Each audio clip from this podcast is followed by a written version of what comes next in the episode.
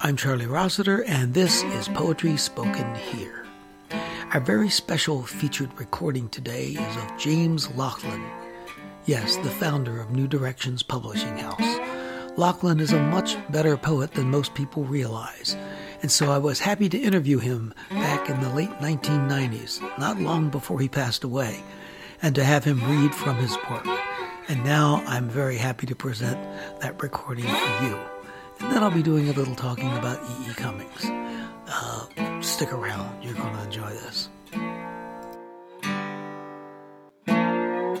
We're here in the Connecticut country home of James Laughlin, who is known to some of you as a publisher, as a correspondent with other famous writers throughout the 20th century, as the person who brought a lot of us some of the great literature of the world in English translation through his publication house, New Directions, but we really don't care about that today.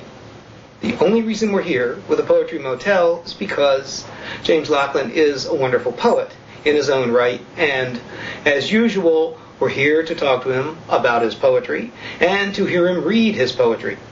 If I were to abstract in the extreme from what reviewers have said about his work over the years, I would say he is known for wonderful love poems, a great sense of humor, and a good deal of erudition, which is an interesting mix of characteristics. And you also said um, somewhere, maybe in the title to a poem, that a poem is a natural thing. Yes, that's that's true. It comes from it comes somehow out of a level of nature, though that nothing, nothing there's no way to define what poetry is. Uh, Pound used to say that he he quoted an old Latin writer who says that uh, ut doceat, ut moveat, ut delectet. That is, it teaches us, it uh, we enjoy it, and and it gives us pleasure. And that is the final definition for me of a poem and unfortunately I very seldom attain the level of that demand. You, you've said we're in a dark time for poetry, actually. Yes, it is a dark time. I think it's, it's, it's. Uh, I, I, you'd have to talk to a, a social critic really to get this pitch on that. Uh, why all these poet? Why all these people suddenly want to be poets uh, when they would be much better off if they had a, a nice job in the in the library or even in the uh, GM uh, factory. Uh, there's this strange urge. I have a poem about this. I don't have it here today about uh, the, the, the fellow I met in out in um, was out in Santa Fe, and he he spent all of his time wanting to be a poet and talking about poetry, and he never, so far as I know, ever wrote a single poem but it was uh, being a poet was a, was a, a kind of a, a self deification, uh, uh, raising yourself to a higher level, and there's a lot of that going on.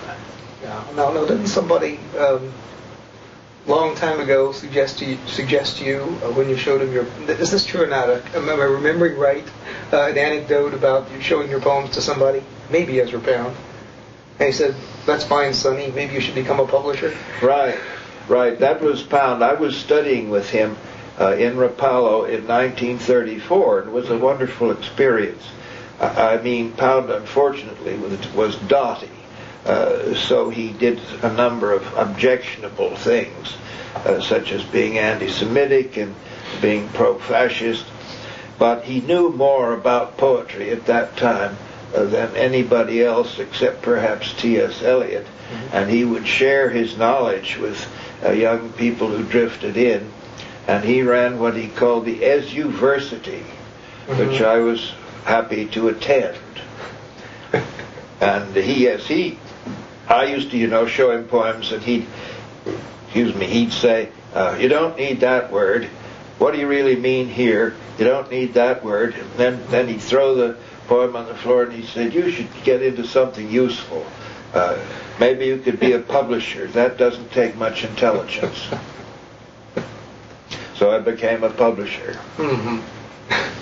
And that's the end of the story. That's the end of the story. Oh, the, well, the story of, of Pound is endless. I've I've written a book on Pound, which is called Pound as Was, mm-hmm. where I've tried to reconcile his good qualities uh, with some apology for his bad qualities and put it all together, what he was really like. Let's hear some poems. This is a poem which uh, I always use as a kind of invocation. You know, the classical poets were always invoking some deity or other.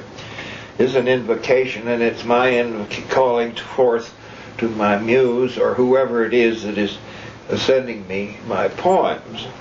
Now, if you were looking at this poem on the page, you would see that it's written in couplets, and that the what defines the meter is the length of the separate lines of the couplets.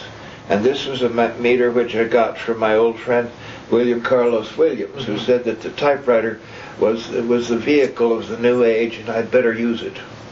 And this is called this is this is called the person. The person who writes my poems lives in some other sphere. He sends them to me through space when he feels like it. They arrive complete from beginning to end, and all I have to do is type them out. Who is that person? What is he to me? I wonder about him, but will never know. Who is he? The other thing I, that you'll notice about my poems are verses. I prefer to call them verses. Mm-hmm. Nobody should aspire to be a poet till he's been dead for 50 years. Uh, my verses is that they mean what they say, and I don't decorate them in any way. Uh, they are simple, uh, simply as very simple statements of, of, of what I want to get across. And here is one. This is a long one, maybe too long. Oh no. This is called I was raised in Pittsburgh in the upper middle class. And this is called Easter in Pittsburgh. This is social oh, history. Yeah, I like this one. Even on Easter Sunday, when the church was a jungle of lilies and ferns, fat Uncle Paul, who loved his liquor so, would pound away with both fists on the stone pulpit, shouting, Sin, sin, sin, and the fiery fires of hell. And I cried all afternoon the first time I heard what they did to Jesus. It was something the children shouldn't know about till they were older. But the new maid told me, and both of us cried a lot, and so mother got another one. And she sent away Miss Richardson, who came all the way from England because she kept telling how her fiance, Mr. Bose Lyon, died suddenly of a heart attack. He just said one day at lunch, I'm afraid I'm not well, and the next thing they knew, he was sliding under the table. Easter was nice, the eggs were silly, but the big lilies were wonderful. And when Uncle Paul got so fat from drinking that he couldn't squeeze into the pulpit anymore and had to preach from the floor, there was an elders' meeting and they said they would have the pulpit rebuilt. But Uncle Paul said no, it was the Lord's manifest will, and he would pass his remaining years in sacred studies. I liked Thanksgiving better because that was the day that Father took us down to the mills. But Easter I liked most, next best. And the rabbits died because we fed them beet tops. And the lamb pulled up the grass by the roots and was sold to Mr. Page the busher. I asked Uncle Robert what were sacred studies. He said he was not really sure, but he guessed they came in a bottle.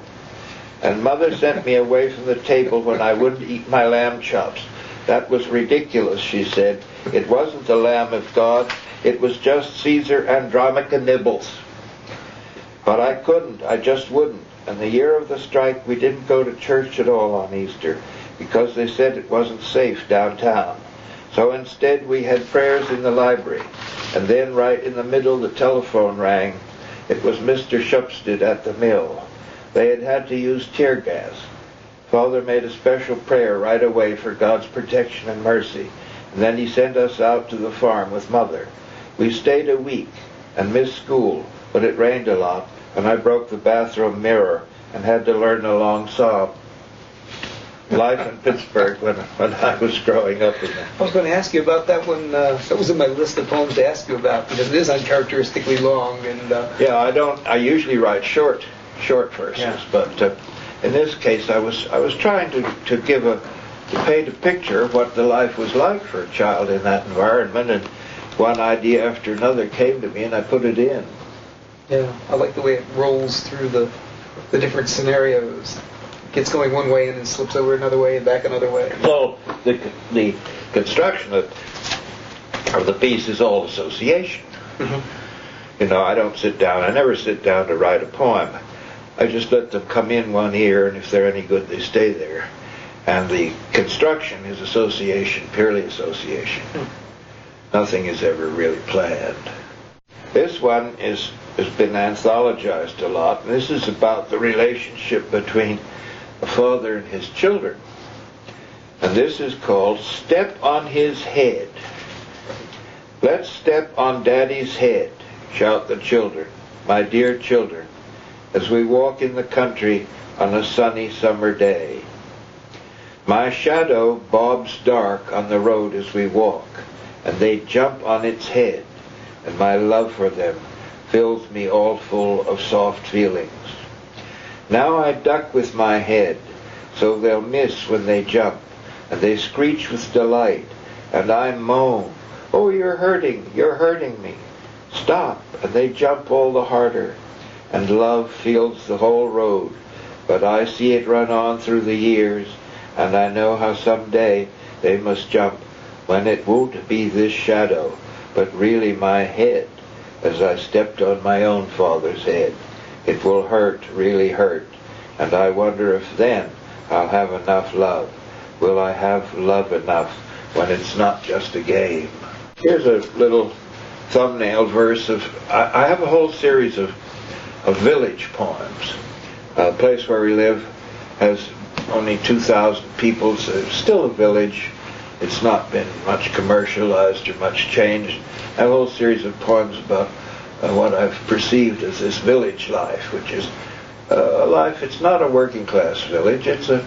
It's uh, God knows what a lot of them do. I think they take in each other's washing, but they're very nice people.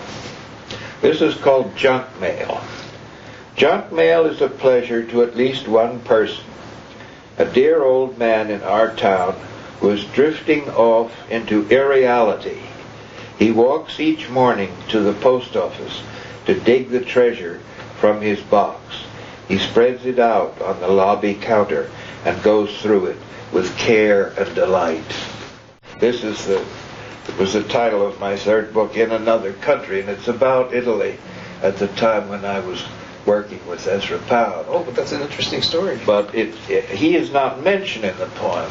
Well, I noticed But, that. uh, the girl is, certainly. Oh, oh God, the girl! I've still got a, a postcard here of her in her bathing suit, and it would sizzle you. I mean, she was a, something. Well, let's let's say now this poem or verse is written in Italian and English.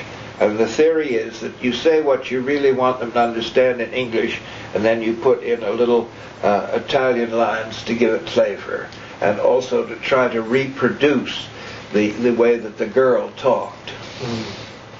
And it's in sections. And the first one is called tesoro, which means treasure.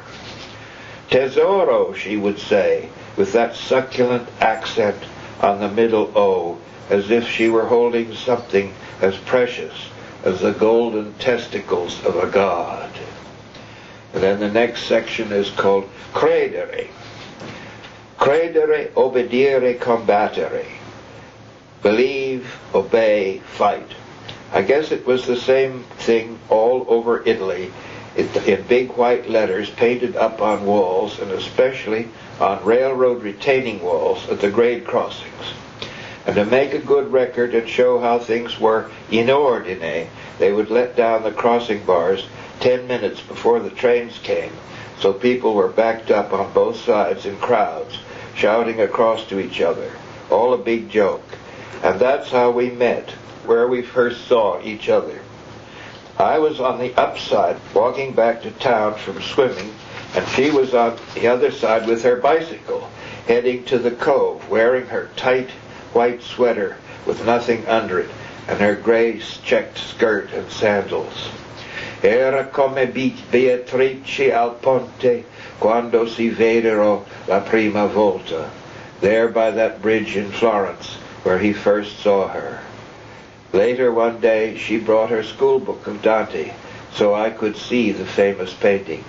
Come allore al ponto, al ponte. Only neither of us was shy.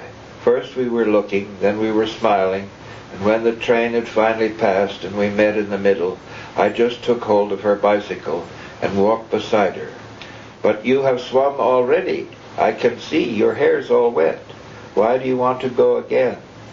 Why do you think? I said. Ma bruta. I'm ugly. Sono bruta. And at the cove she changed behind a big rock into her suit.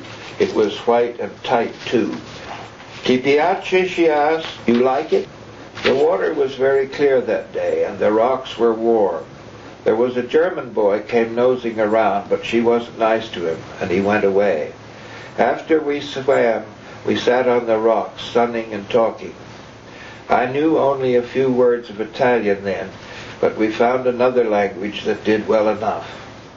I'd draw a picture of the word I wanted with my finger on her thigh, or she on mine. The sky was clear, the air was soft with just a little breeze. I was 18, she was 15, and her name was Leontina. Going back to town, she had me ride her on the handlebars and put her arms around my neck to keep from falling off. She didn't want an ice cream. Mama m'aspetta alla casa.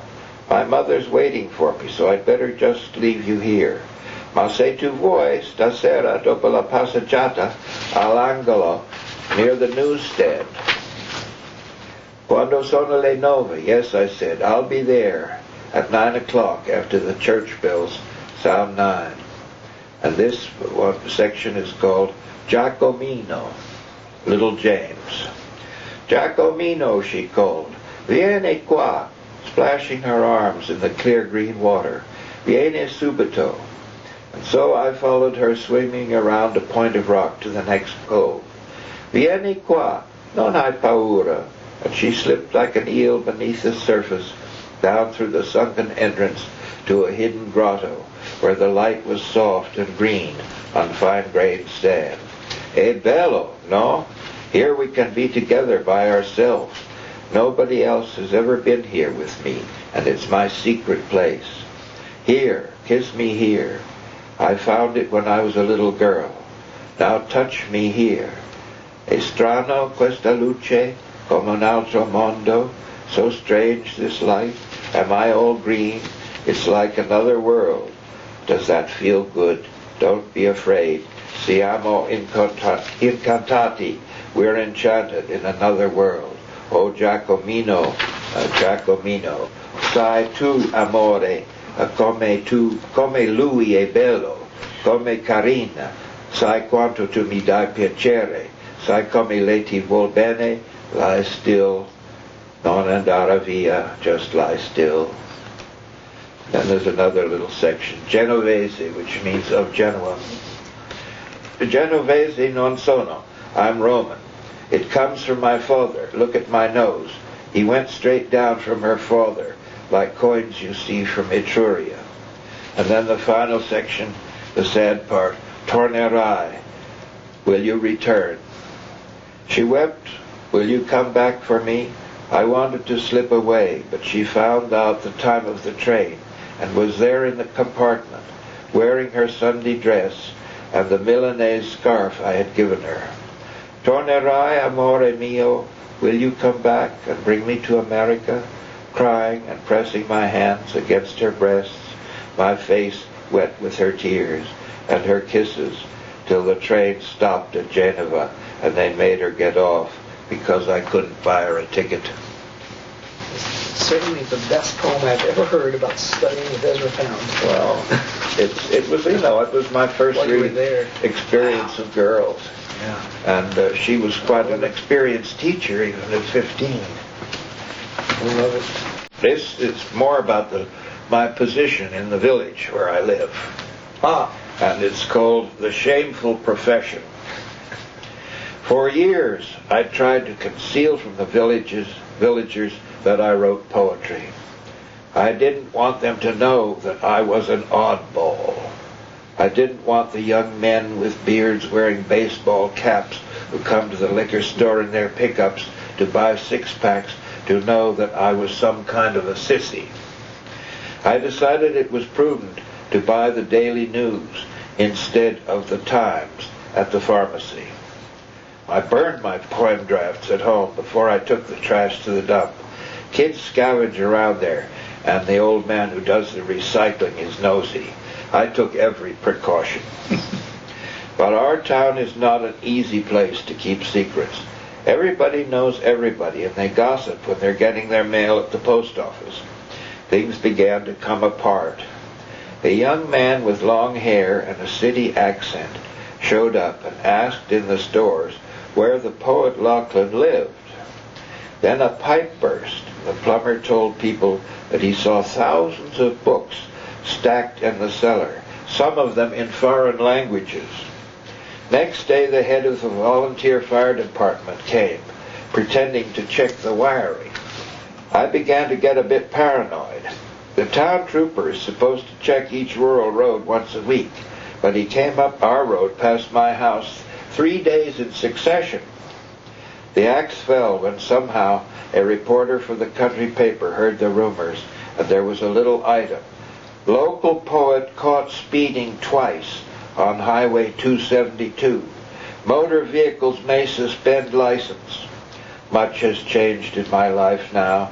Nobody has laughed at me in the street. After all, I'm six feet high and weigh 240 pounds, but they look at me in a funny way.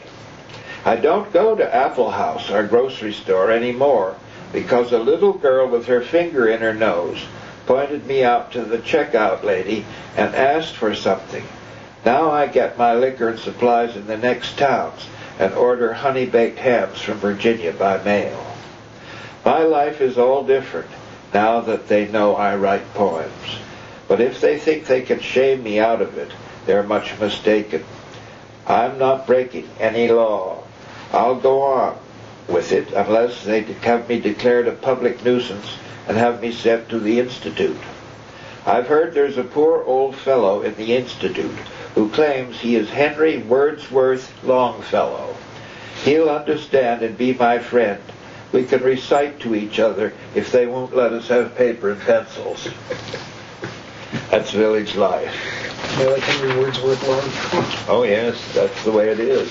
Well, when I read your poetry, you know, one of the flashes I have that ran through my mind is, uh, I think yours is about the first poet I ran into since E.E. E. Cummings, where I had this strong feeling that you have a, a genuine affection for women. Oh well, uh, Cummings was not a. I knew him well, and he was not a philanderer in any sense at all. He was devoted to Marion, who was a brilliant woman and a beauty, and was his wife. And I used to go over there from the office to see him for tea now and then. And he was very happily married. He was a terribly witty fellow.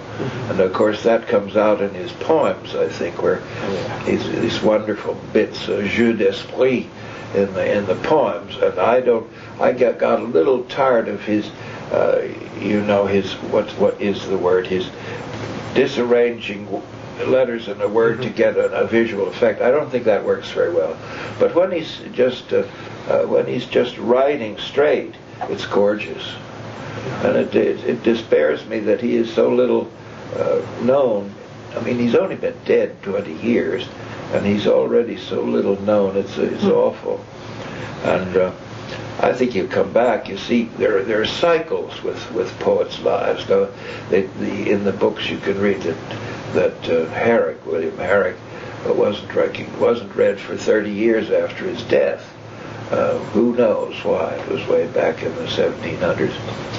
And who, how will we know when Cummings will be returned to favor? But I'm sure he will be because the uh, the punch and the beauty of imagination is there. Sometimes I had the feeling he was playing those arrangement and word games to get away with saying things that would have been censored back then. No, I've never caught that. No? Mostly they're just uh, they're just he's trying to, to duplicate visually some Mhm. shape he has seen in the house or in nature. Uh, the most famous one, I think, is the poem about the mouse, where you get all parts of the mouse and then you get his tail at the end. Mm-hmm. He, that was play for him, you see, and he, he, he, he shot, he, he knew all about uh, poeta ludens, uh, the playful poet. And he was a playful poet, and he enjoyed it, and he had fun from it. And he was also a painter. He, he had a certain small public for his painting, and he was uh, a loyal friend to, to Ezra Pound. He, they'd known each other for a long time, and he understood that Pound was not responsible for his points of view, and he just said, "Old potty old Ezra." And when when they when they had a, to Ezra up for trial in Washington, he uh, sent him. He just sold a painting, and uh, he sent thousand dollars down to Ezra for his defense fund. that was sweet. Yeah, well, as I said, he seems to have that well, the playfulness and this kind of thing. That some of that kind of tone comes through your poetry to me. Well, that's that's the what what I allow myself in the way of decoration yeah. is only jokes of one kind or another. Now, there's a whole section of my collected poems called Stolen and Contaminated uh, Poems. And this is where I'm pulling jokes uh, out of classical poets uh, by twisting things around, you know, and, and throwing the present at their present and so forth. Now, what things would you like to read then? Well, I might give you some of the, the some of the amatory. Now, these are not translations; these are adaptations. And of course, you know about the Greek anthology. It's in seven volumes. It's all of the Greek poetry that existed anywhere for 800 years, beginning in uh, Minos, I guess, and going up through the Latin monks. And these are, uh, they're all epigrams, though they're epigrams. Epigrams, by the way, means uh, scratching on stone. And often these poems are much longer than what we associate with, with epigrams, but they are, uh, many of them are humorous, many of them are, great many of them about women, or battles, or wars, or drinking, or all of that. And this is one, this is one by Paulus Silentiarius. Melissa pulled one reddish hair from her braid and tied my hands with it. I was her prisoner. I told her never to let me go. Here's another one from Paulus. Sometimes secret love affairs yield more honey than those which are open. Here's an anonymous one. She kissed me one evening with wet lips. Her mouth smelt sweet as nectar. I'm drunk with her kiss. I have drunk love in abundance. Meleager, he was one of the greatest of Meleager. Melissa's beauty is the gift of the god Eros. Aphrodite charmed her bed. The Graces gave her grace. And another Meleager. In my heart Eros himself created sweet voiced Melissa, the soul of my soul. Meleager again. Might it not be that someday, in legend, soft gliding Melissa will surpass the graces themselves?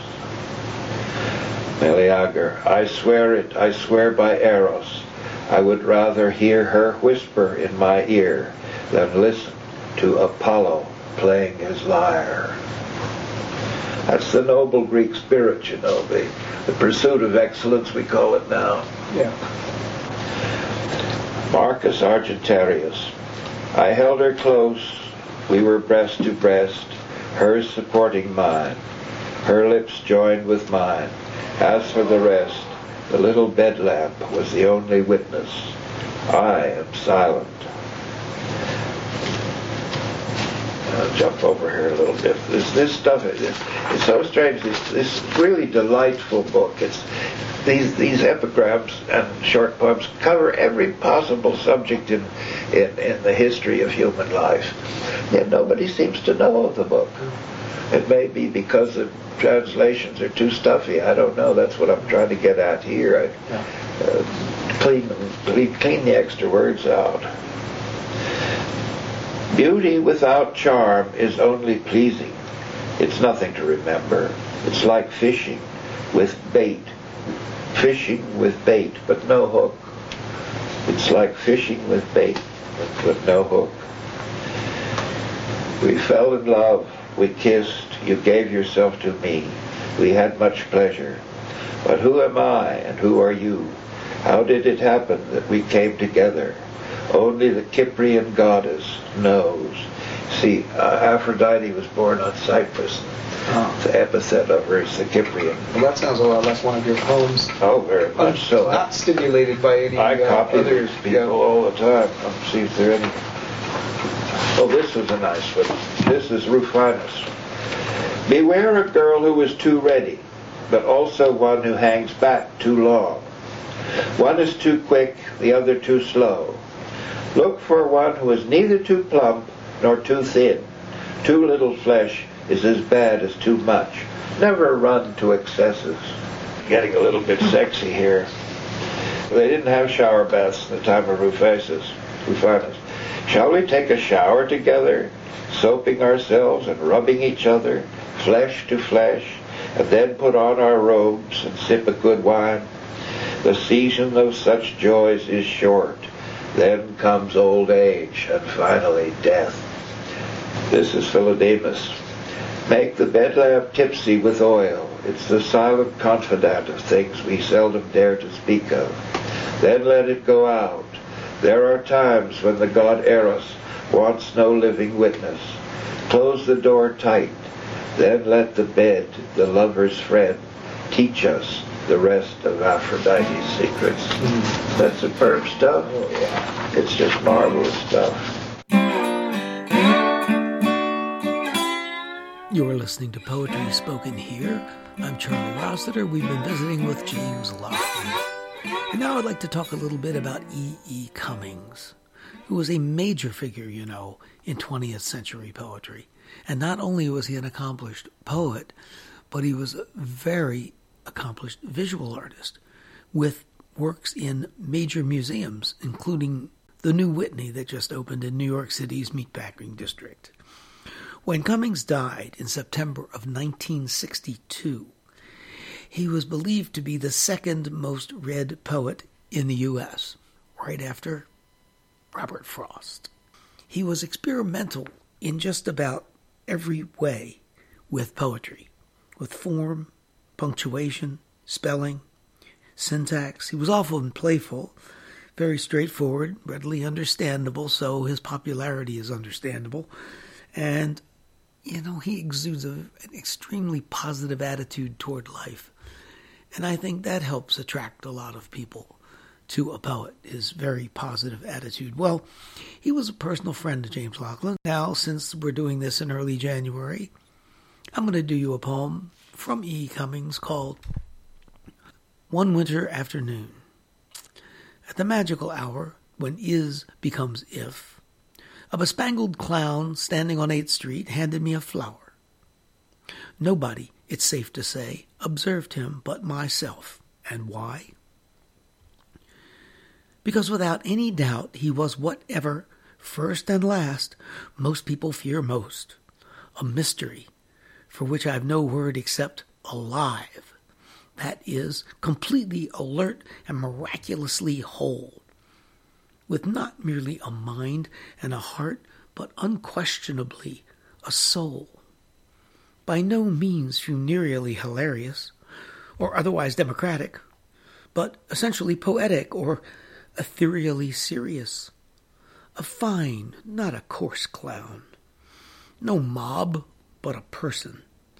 And while never saying a word, who was anything but dumb, since the silence of himself sang like a bird. Most people have been heard screaming for international measures that render hell rational. I thank heaven somebody is crazy enough to give me a daisy. That's One Winter Afternoon by the late great E. E. Cummings. I'm Charlie Rossiter. This is Poetry Spoken Here. Be with us again next time to let poetry speak to you.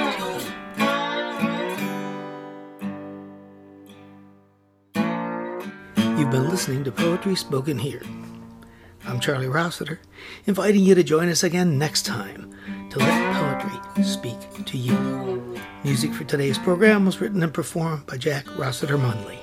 And remember, Poetry Spoken Here is more than a podcast. You can like us on Facebook at facebook.com slash poetry spoken here. Follow us on Twitter at twitter.com slash poetry spoken here. For more about today's show and other Poetry Spoken Here podcasts, as well as our blog, just visit our website, poetryspokenhere.com. If you'd like to submit suggestions of poets or topics for future podcasts, you can send to our email address, poetryspokenhere at gmail.com.